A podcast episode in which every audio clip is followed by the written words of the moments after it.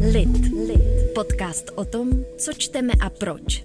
S Evou Soukeníkovou a Janem Dlouhým na rádiu Wave. Podcast Lid. O literatuře zapáleně.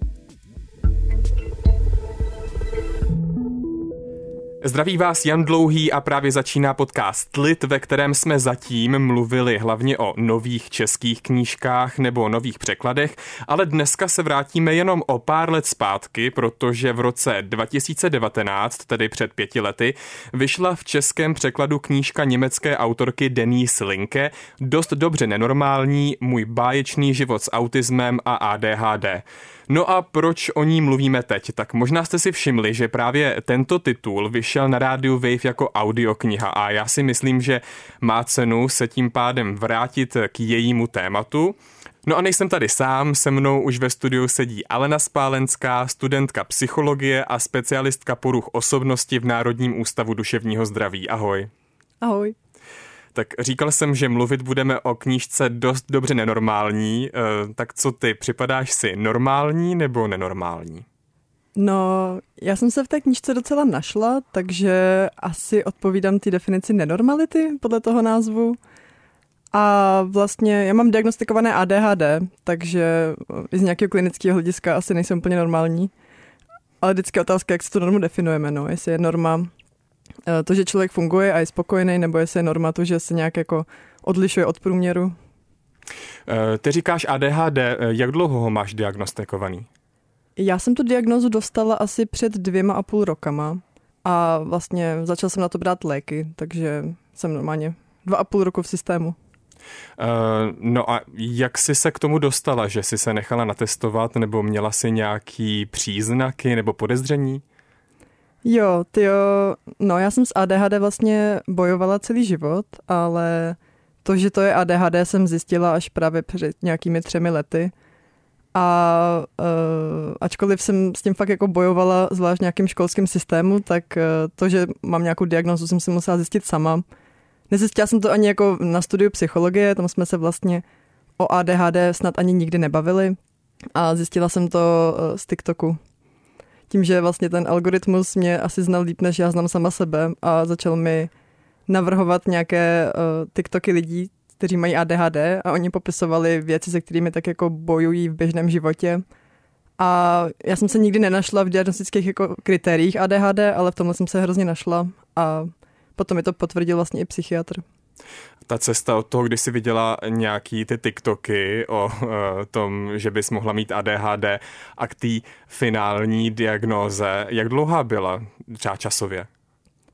Já jsem měla hodně velký štěstí, protože jsem nemusela nějak extra dlouho čekat. Vlastně mně se povedlo narazit na nově otevřený psychiatrický centrum a vyhla jsem se tomu jako šílenému procesu, který může trvat klidně několik let, ale u mě to trvalo jenom měsíc. Mě vlastně nejdýl trvalo se přesvědčit, že fakt asi něco mám a že bych si s tím měla někam zajít, protože já jsem poprvé měla podezření asi rok předtím, než jsem, než jsem vůbec se někam zašla. Ale tím, že člověk nezná nic jiného a tím, že mu lidé celý život říkají, že si za ty věci může sám a že je třeba jenom línej a že má tolik potenciálu, ale vůbec ho nevyužívá, ze svojí vlastní chyby, tak vlastně pro mě bylo hrozně těžké se vymanit z toho přesvědčení, že jenom hledám nějakou výmluvu pro to, jak jsem neschopná. My si teď pustíme krátkou ukázku z té audioknížky. Opravdu náročné mi připadají dlouhé telefonáty. To nesouvisí s autismem, ale s ADHD. Nejsem schopná se na něco delší dobu soustředit. Po chvíli se mi myšlenky zatoulají, přestanu pořádně poslouchat, začnu se věnovat jiným věcem. Často tu trochu volného času, který mám, využívám tak, že telefonuju s kamarády z Hamburku a hraju přitom PlayStation. Za prvé se totiž k tomu, abych se pohodlně rozvalila u konzole, jinak vůbec nedostanu. A za druhé, pro mě samotné hraní není dost zajímavé, stejně jako samotné telefonování. Rychle se začínám nudit. Vždycky je to dilema. Buď hrozí, že rozhovor zanedbám kvůli souběžným činnostem, nebo ho kvůli nedostatečné stimulaci vypustím úplně. Lid, lid, lid s Janem Dlouhým na rádiu Wave. Audiokniha nebo i kniha dost dobře nenormální eh, je vlastně o tom, eh, jaké to je mít zesílené smyslové vnímání, je to taky o šikaně, o inkluzi, o tom, jaké to je, když člověk svou diagnózu zjistí až později, je to o navazování a udržování vztahu, eh, když je neurodivergentní. Ty si říkala na začátku, že jsi se v té knížce našla. Můžeš teď říct v čem konkrétně?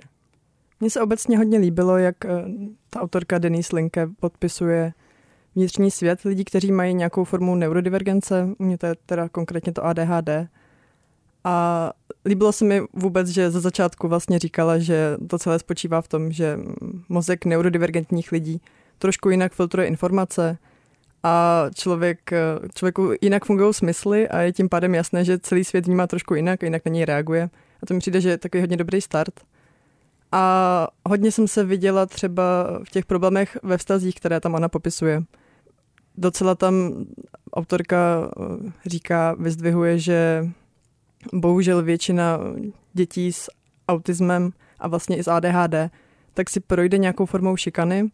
A přijde mi, že to se trošku, o tom se mluví trošku málo eh, i ve spojitosti s tím ADHD, že asi člověka nenapadne, když vidíte diagnostická kritéria, jako že u autismu to jsou rigidní rutiny a třeba, že má člověk nějaký meltdown z toho smyslového přetížení nebo u ADHD, že je nepozorný a skáče do řeči a chodí pozdě, tak člověka třeba hned nenapadne, že by mohl mít nějaké vztahové problémy. A to mě vlastně samotnou, když jsem tu diagnozu dostala a když jsem si o tom víc zjišťoval, tak mi to překvapilo, že ty vztahové problémy jsou vlastně jako fakt velký problém a je to velmi časté, protože eh, zrovna u toho ADHD tak eh, Člověk se setkává s hodně nepochopením a s hodně nepřijímáním ze strany jak vrstevníků, tak dospělých. Je dokonce nějaká studie, která říká, že, že dítě s ADHD eh, si vyslechne o 10 tisíc výtek víc eh, ročně, než, než jakoby dítě bez této diagnozy. A zároveň vrstevníci vás také nepřijímají, protože fungujete nějak jinak, vnímáte svět jinak, máte jiné zájmy. Můžete být klidně jako trošku i otravní, protože prostě nedokážete počkat, až na vás přijde řada, skáčete do řeči, působíte jako takový trošku jajínek, nevychovaný. I když je to pro vás takhle přirozený, tak bohužel ty společnosti to moc nefunguje. A když máte takhle, uh, když vás takhle odmítají jak vrstevníci, tak dospělí, tak máte dvě možnosti. Buď jim dát za pravdu a zanevřít na sebe a stát, můžete se stát hrozným people pleaserem, úplně ztratit sebe a přizpůsobit se ostatním. A nebo si můžete říct, že pravdu nemají a stát si za sebou a naopak zanevřít na všechny lidi okolo a být nějak hostilní a automaticky eh, k lidem trošku zlý. Takže to je, to je taková věc, která se moc nezmiňuje v souvislosti s tou neurodivergencí, ale bohužel tím, že se lidé neurodivergentní hodně liší od ostatních a v té společnosti trochu narážejí, tak to potom vede k těm dalším psychickým problémům a je hodně těžké, když je člověk takhle odlišný, tak z toho vlastně výjít, aniž by získal nějakou další diagnozu.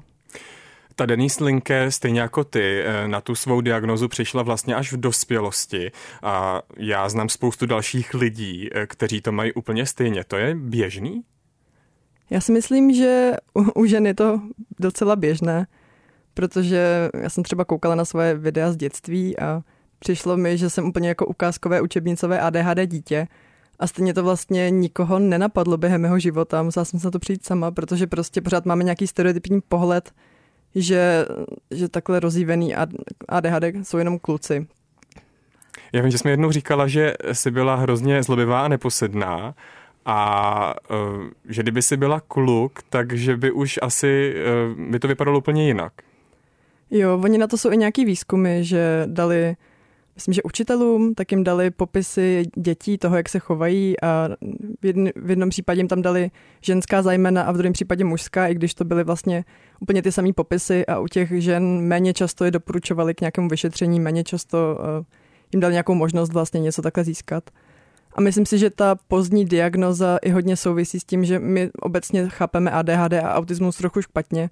A to jak jako ve společnosti, tak bohužel i v těch odborných kruzích že třeba o ADHD já jsem se ve škole nikdy neučila a když už, když se člověk podívá do těch oficiálních diagnostických kritérií, tak je to hodně o tom, že člověk je neposedný a je to hodně takový jako, reflektuje to hodně nějaký školní prostředí, ale už to moc nereflektuje dospělý život.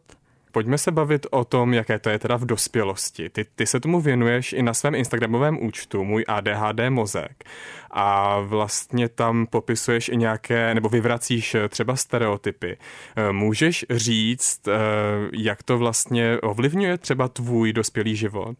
Vlastně i historicky se ADHD vždycky vnímalo jako dětská porucha, to, že to není jenom věc dětství, už jsme zjistili někdy v 50. letech, a od 80. Uh, už je to oficiálně i dospělá diagnoza, ale obecně ty, i ty, ty diagnostické kritéria jsou víceméně, jenom jsme vzali ty dětský a trošku jsme je našponovali na nějaký dospělý život. Ale vůbec, vůbec nikde nezaznívají problémy typu, že lidé s ADHD uh, řídí moc rychle a působí nehody, nebo impulzivně vstupují do vztahu, které jim jako nevyhovují. Tady Níslinke tam právě píše, že expirace těch jejich vztahů byla většinou 90 dní, tak proč to tak je? My aktuálně chápeme ADHD tak, že eh, ho způsobuje nižší hladina dopaminu a dopamin je docela nutný pro to, aby člověk správně fungoval, zajišťuje nám motivaci, máme chuť dělat věci, máme eh, pozornost a obecně člověk potřebuje dopamin, aby zvládal dělat věci, které dělat musí a potřebuje. A když ho máte málo, tak vlastně máte velkou tendenci ho nějak vyhledávat, nějak se ho doplňovat, protože pak se vám jako subjektivně se cítíte líp a i líp fungujete. Takže lidé s ADHD hodně vyhledávají hodně dopaminové věci, zábavy, záležitosti, takže hodně rádi scrollujeme na Instagramu, hodně rádi něco mlsáme, hodně rádi děláme adrenalinové aktivity a něco, co nás tak jako nabudí. A obrovským zdrojem dopaminu je zamilovanost, takže uh, může se docela stát a docela se to stává, že si člověk potká nějakého nového člověka a je hrozně zapomený dopaminem. Najednou mu ten život hrozně dobře ubíhá, najednou se mu věci daří, najednou se cítí subjektivně hrozně v pohodě. A bohužel ale ta zamilovanost vyprchá a sní ten dopamin a potom najednou kolem projde nový člověk, který je zase takováhle dopaminová bomba. Takže no, obecně lidé s ADHD mají velkou potřebu novoty a nových stimulů, nových věcí, právě kvůli tomu, že jim chybí dopamin, který je potřeba pro fungování. Ty jsi zmínila i to mlsání. Já jsem si u tebe na tom účtu Instagramovém přečetl příspěvek, že eh, ADHD lidi jsou eh, náchylnější v dospělosti k tomu eh, být obézní. Tak jak je to, jak je to vlastně možný? Protože já si myslím, že spoustu lidí si představí pod pojmem ADHD právě jako malýho kluka, který právě má strašně moc energie a pořád běhá, poskakuje a je strašně hubený, jak skoro nespí, tak eh, tohle mi připadá vlastně docela takový zajímavý paradox. No, ono je to jídlo takový jednoduchý a společensky přijatelný mm, do určitých mezí uh, zdroj dopaminu a zároveň je to dobrá záminka uh, odbíhat od práce, která vás třeba nebaví. Takže člověk si může vytvořit určitou závislost a kompulzi pořád lozit do ledničky. A s tím jsem vlastně docela bojovala i já. A v tomhle je srandovní, že léky na ADHD mají zároveň vedlejší příznaky, že člověk má menší chuť k jídlu. Takže hodně často lidé potom, co začnou brát léky, tak si odvyknou, odvyknou nosat ten dopamin, protože už najednou dopamin mají a zároveň mají menší chuť, takže často lidé zhubnou potom, co začnou léčit svoje ADHD. My, když jsme se bavili o té knížce, tak ty jsi mi říkala, že eh, tě tam eh, pobavilo to, že um, ta Denise tam má takovou formu sebemedikace, což je kouření. Můžeš to popsat, co to vlastně je? Nebo co to pro ní jakoby znamenalo v té knížce? No, je vtipné, že ten mozek, jak je takový jako nevyvážený pro normální fungování v našem světě, tak eh, máme přirozenou tendenci si to nějak kompenzovat – a ta Denise právě kouří a, říká, že to kouření vlastně zlepšuje fokus, protože uh, ten nikotin působí na pozornost tak, že ji zvyšuje. A uh, já mám kolem sebe hrozně moc lidí, co mají taky ADHD, protože my si tak jako přirozeně rozumíme. A je vtipné, že každý z nás má nějakou takovou formu sebemedikace, která tak nějak funguje, tak nějak úplně nás jako nezabíjí snad. A pro mě to je třeba kofein. A kofein je hodně, hodně častý, že jsou vlastně i lidé, kteří říkají, že žádné léky nepotřebují, ale zároveň si dávají tři šálky kávy denně. To je pak otázka, jestli ta, ta káva vlastně není trochu ten lék. No, ale funguje to jak teda? Že si dáváš hodně kafe, protože ti to dodává ten dopamin, nebo protože zabíjíš ten čas eh, toho, jako kdy potřebuješ něco dělat tím dělání té kávy, nebo? Já vlastně pořádně nevím, jak to funguje protože ono je ve hře tak strašně moc různých hormonů a neurotransmiterů, že vlastně nejsem z toho úplně moudrá, ale obecně platí, že lidé s ADHD jsou trošku méně nabuzený, než by měli být. Ačkoliv to vypadá jako, že jsme právě že hyperaktivní a plní něčeho, tak naopak my máme málo toho dopaminu a proto se třeba ADHD léčí stimulantama. Takže si myslím, že to kafe i ten nikotin působí tak, že to je nějaký stimulant, který ten mozek uh, vzbudí a hodí do, to, do té funkčnosti, kde ho potřebujeme mít. Ona tam dost popisuje tu uh, inkluzi, hodně ji tam obhajuje právě i kvůli škole, uh, na které studovala, ale kam se vlastně dostala až jako později. Jak ty si myslíš, že by se mělo proměnit to naše české školství? Mně přijde trošku škoda, že naše školství je hodně zaměřené na to, aby, aby tak nějak srovnalo výkony jednotlivců k nějakému podobnému průměru a tím pádem se snažíme pracovat na oblastech, ve kterých lidé nedosahují dobrých výsledků nebo nedosahují těch průměrných výsledků. A člověk může věnovat hrozně moc energie tomu, aby prošel z matematiky, když si ji v životě nebude věnovat a zároveň by tu energii mohl věnovat něčemu, čemu se věnovat v životě chce. A to mi přijde, že už to trošku neodpovídá reálnému světu, že palíme hrozně moc energie na věcech, které nikdy dělat ne- nechceme, nebudeme, nikdy nám k ničemu nebudou. A zároveň no, nedostatečně rozvíjíme ty talenty, který, nějaký specifický talenty lidí, kteří s něčím jako bojují. A vlastně trošku ignorujeme nadané lidi mi přijde, že když máme na základce třeba nějaké dítě, které je hodně šikovné, hodně chytré, tak eh, ho bereme jako, že dobře, tak ten nepotřebuje nějakou extra péči. A věnujeme se hlavně těm, kteří eh, s něčím bojují, což je jakoby jasné, přirozené, ale zároveň tím vytváříme určitý handicapy u těch nadaných, protože Často se třeba stává, že eh, nějaké dítě je velmi nadané a nedává ve škole pozor a pořád jenom vyrušuje a může to třeba i působit jako ADHD, ale ve skutečnosti prostě ta škola ho nějak nevyzývá a to dítě se nikdy nenaučí vlastně učit, dávat pozor a potom později v životě dost narazí. Lit. Lit na rádiu Wave. Ty jsi mi jednou řekla, když jsme se bavili o ADHD, eh, nebo obecně o eh, neurodiverzitě, tak že Snažíš se zapadnout do společnosti, která byla ale vytvořená pro někoho jiného. Jak s tím bojuješ ty sama? Já mám naštěstí fakt obrovské štěstí, že bydlím, kde bydlím a mám hodně možností toho, kde konkrétně si chci pohybovat a rozvíjet, takže já třeba tím bojuju tak, že vím, že nedokážu vstát brzo ráno a nedokážu jít spát včas. To je taky jeden z příznaků ADHD, že jsme hodně notorický noční sovy. A třeba v jiné, kdybych měla jinou práci, do které bych fakt musela chodit na devátou, tak bych tam asi nepodávala tak dobré výkony, jako teď, když jdu na jedenáctou a jsem tam radši do sedmi. A zároveň se snažím co nejvíc obklopovat lidmi, kteří to mají nějak stejně nebo podobně, protože to trošku valid, validuje to, že jsem jiná a že na to mám právo a že, že to není nějaký můj výmysl nebo že bych byla špatně. A myslím si, že ta vzájemná sounáležitost a to vyhledávání lidí, kteří to mají podobně, je hodně důležité. Takže uh, se ti žije dobře, ale vlastně asi kvůli tomu, že žiješ v dost jako flexibilní části společnosti nebo mezi lidmi, kteří um, vlastně to mají podobně, anebo jsou schopní vlastně vyhovět tomu tvýmu rytmu života nebo nějaký jako harmonii, kterou, kterou máš. Ale uh, asi to musí být jako složitější, když se někdo, když se někdo pohybuje vlastně v nějakém jako konzervativnějším prostředí. Je to přesně tak, no. Já u sebe sama vidím velký rozdíl mezi tím, jak jsem žila, jak moc jsem byla spokojená a jak moc jsem se nějak realizovala na Gimplu, kde byly uh, všechny podmínky hodně rigidní a kde jsem vlastně tu flexibilitu neměla skoro žádnou. A jak moc, jak spokojeně si žiju teď, když si můžu nastavovat věci podle svých potřeb a uh, když nemusím podat výkon v nějakou určitou hodinu, v nějaký určitý termín, ale můžu si to sama naplánovat. A právě v, i v tom, jakoby, jaký výkony a jak moc jsem společnosti přispívala, jak jako dobrý jsem byla člověk na Gimplu a jaký člověk jsem teď, tak v tom vidím takovou jako obrovskou škodu, protože vlastně ten potenciál hrozně moc lidí je ztracen v systému, kterým nevyhovuje. Je to, jako kdybyste měli nějakého mazlíčka, drželi jste ho v nějaké kleci, kde mu nedáte vůbec žádné vůbec žádné hračky, vůbec žádné věci, které on potřebuje, tak je jasné, že ten mazlíček nebude úplně jakoby nejzabavnější společník.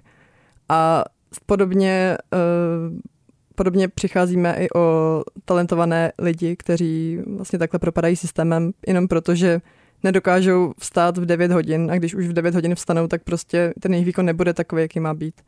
Vlastně trošku přicházíme o takovou určitou rozmanitost, protože neurodivergentní lidé vnímají věci jinak a mohou přicházet s novou perspektivou nebo s nějakými novými nápady a když jim nedáme šanci, aby oni mohli fungovat podle podmínek, které potřebují k tomu, aby jako kvetli, tak oni tyhle talenty přicházíme a naopak z nich děláme, naopak je házíme do systému psychi- psychiatrické péče a naopak nás jako společnost něco stojí vůbec, aby si tyhle lidi udržovat, když by nám mohli jako hrozně moc přispívat.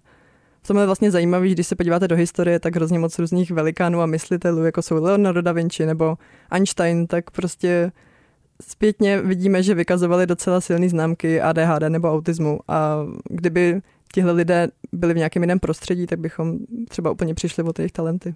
To je docela dobrá obhajoba uh, tohle před lidmi, kteří si myslí, že ADHD je jenom nějaký výmysl 21. století a že to způsobují sociální sítě. Já jsem se tě chtěl zeptat, uh, ty teď užíváš nějakou medikaci? Uh, jo, já teď medikuju vlastně od té doby, co jsem dostala diagnózu, tak já jsem ty léky chtěla zkusit a, a mediku doteď. Teď jsem měla takový období, kdy jsem si říkala, já už to nepotřebuju a přestala jsem to trošku brát a vlastně vrátily se ty příznaky, na které jsem zapomněla, že už je vůbec můžu mít, tak jsem se k tomu zase vrátila. Já jsem se na to ptal, protože uh, jsme přátelé a potkali jsme se jednou a mluvili jsme spolu o tomhle tématu a ty si řekla, uh, když jsem začala brát medikaci na ADHD, tak se mi úplně proměnil život a já jsem byla strašně fascinovaná, jaký to je. Tak jaký to bylo? No, já si pamatuju, že jsem vlastně byla zvědavá, jestli ty léky vůbec něco udělají. A furt jsem měla trošku takový pocit, jako že mám nějaký jako doping, který bych neměla mít. A pamatuju si úplně ten první moment, kdy jsem spozorovala, že ty léky něco dělají. Já jsem jela autobusem a chtěla jsem si něco vygooglit. A otevřela jsem mobil a najednou jsem zapomněla, co to bylo. A vzpomněla jsem si, že už se mi to hrozně dlouho nestalo, že už se mi to třeba týden nestalo a přitom dřív to byla jako absolutní norma, že kdykoliv mě něco napadlo a já jsem si to šla vygooglit, tak už jsem najednou zapomněla, co to bylo. A postupně takhle odešlo hrozně moc příznaků, které jsem vlastně nevěděla, že nejsou normální. Pro mě to bylo jako nadat si poprvé brýle a poprvé prostě vědět, že člověk může vidět jednotlivé listy na stromě. A jako nadchlo mě, jak vlastně lehký život může být, že nemusím vynaložit hrozně moc vůle na to, abych se šla vysprchovat, že nemám pocit, když s někým mluvím, jako kdybych seděla na napínáčku a musela furt něco říkat a že když mi něco napadne, co bych chtěla říct, takže můžu počkat, až ten člověk domluví a pak až to říct, aniž bych to zapomněla, protože dřív jsem skákala do řeči, i protože bych jinak zapomněla cokoliv, co chci říct. No, ale zároveň s tím přišlo takový jako truchlení, že jsem si vlastně říkala, ty škoda, že mi to nikdo neřekl, že vlastně existuje takhle jednoduchá léčba, škoda, že mi to lidi celý život vyčítali. Bylo trošku jako smutný se koukat zpětně na všechny ty momenty, kdy jsem já něco jako pokazila a nemohla jsem za to a dostala jsem za to bídu, když jsem za to vlastně nemohla. Eh, ty jsi i výtvarnice. Mně se líbilo, když jsi řekla, že eh, potom, co jsi začala brát tu medikaci, takže tě hrozně bavilo jenom vlastně sedět doma a malovat. Ono je zajímavý vlastně i s tou medikací, že člověk se asi trošku změní, když začne brát léky a začne mu mozek jinak fungovat. A to pro mě byl vlastně taky takový zajímavý moment, že ona je taková otázka, jako kde končí ta diagnoza a začínám já, protože když má člověk takovýhle zvířátko, který mu furt musí dávat dopamin, jinak vlastně nedokáže fungovat, tak si navykne dělat jiné věci. A když to najednou opravíte, tak se můžete trošku změnit a i když je ten život lepší, jednodušší, jsem mnohem funkčnější a spokojenější, tak jsem si musela třeba odtruchlit nějaké věci, které jsem dřív bývala já a najednou už jsem jako nebyla. Já jsem viděl takhle uh, pár TikToků, kde to uh, někdo popisoval uh, a bylo tam uh, I'm scared that I will lose my spark, nebo sparkle, bojím se, že ztratím svoji, uh, mm-hmm. svoji jiskru. To je reálný teda.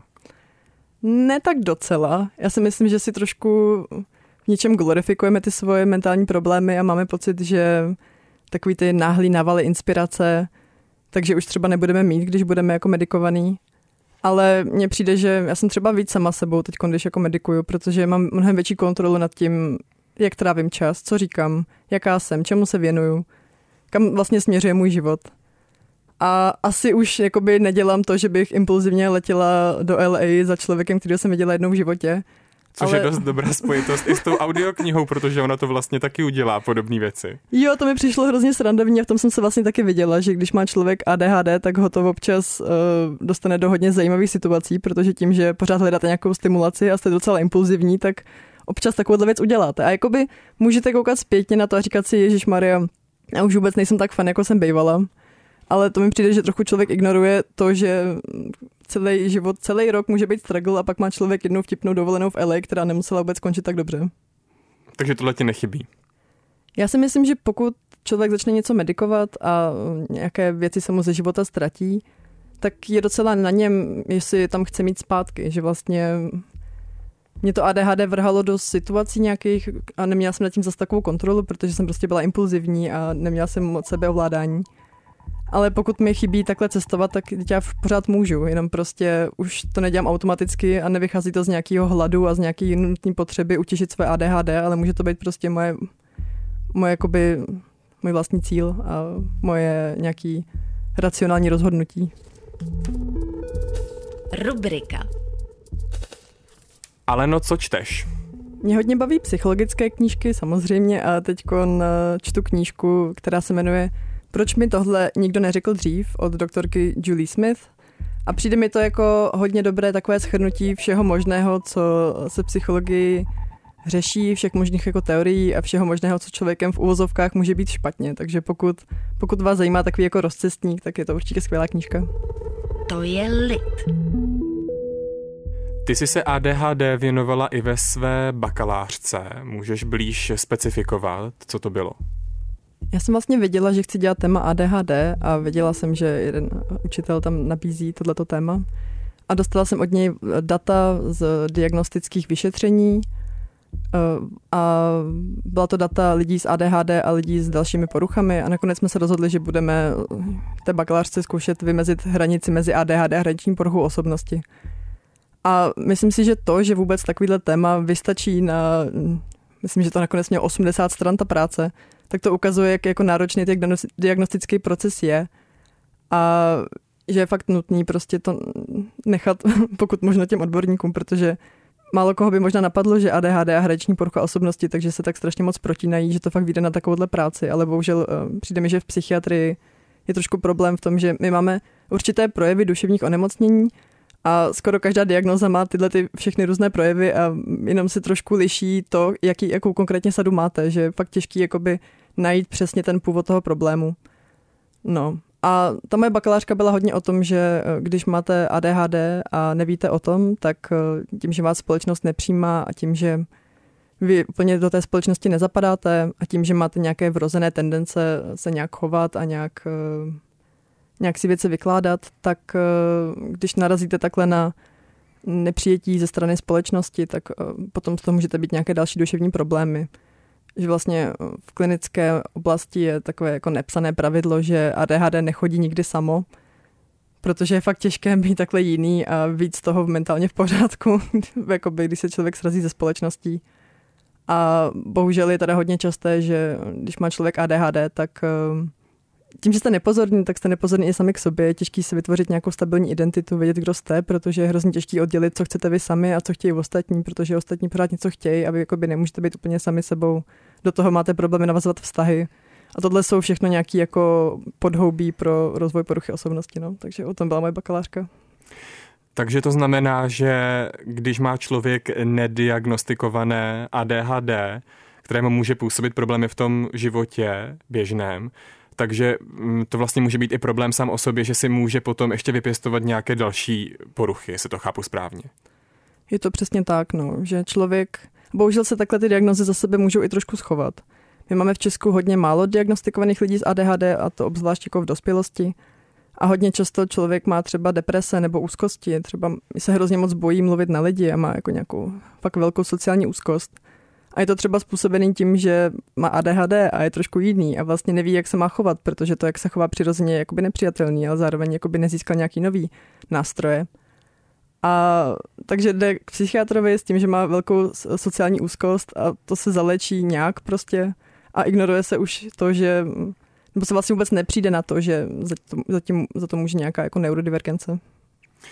Ale no můžeme dát ještě na závěr posluchačům uh nějaký tip nebo nějakou radu, co dělat, když si myslím, že můžu mít ADHD nebo nějakou jinou poruchu, eh, kam zajít nebo kam se podívat, nebo i co nedělat, co si třeba nečíst, co to jenom zhorší a třeba nás odradí od toho někam zajít. Ten oficiální a nejsprávnější postup je si zajít ke klinickému psychologovi nebo do nějakého centra, kde jsou kliničtí psychologové. Kliničtí psychologové jsou vlastně trénovaní eh, v používání diagnostických testů, na rozdíl třeba od psychiatrů, a měli by být nejlépe vybavení na správné udělání diagnózy. Ale bohužel eh, v Česku je čekací doba na klinického psychiatra klidně rok, takže v praxi spíš víc funguje, eh, když člověk má fakt jako podezření, tak si zajít za psychiatrem. Někteří psychiatři vás pošlou zpátky ke klinickému psychologovi, ale někteří to s vámi zkusí. Váš, když chcete zkusit třeba jako medikaci, takže vlastně i psychiatr vám může dát diagnózu, jenom třeba nemusí být tak přesná.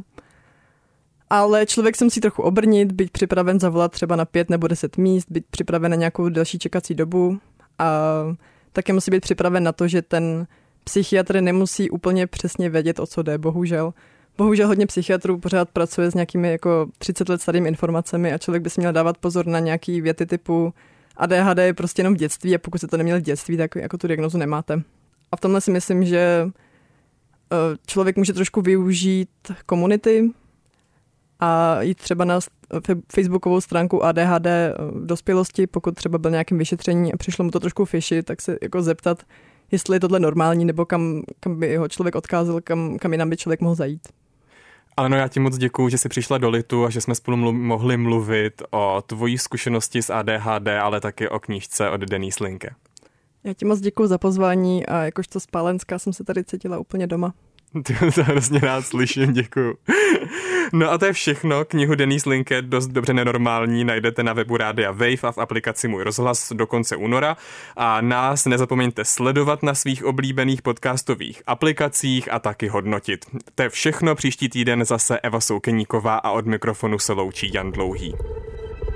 Lit. Lit. O literatuře zapáleně. Podcast Jana Dlouhého a Evy Soukeníkové o tom, co čteme a proč. Lit. Poslouchejte na webu Rádia Wave nebo jako podcast kdykoliv a kdekoliv.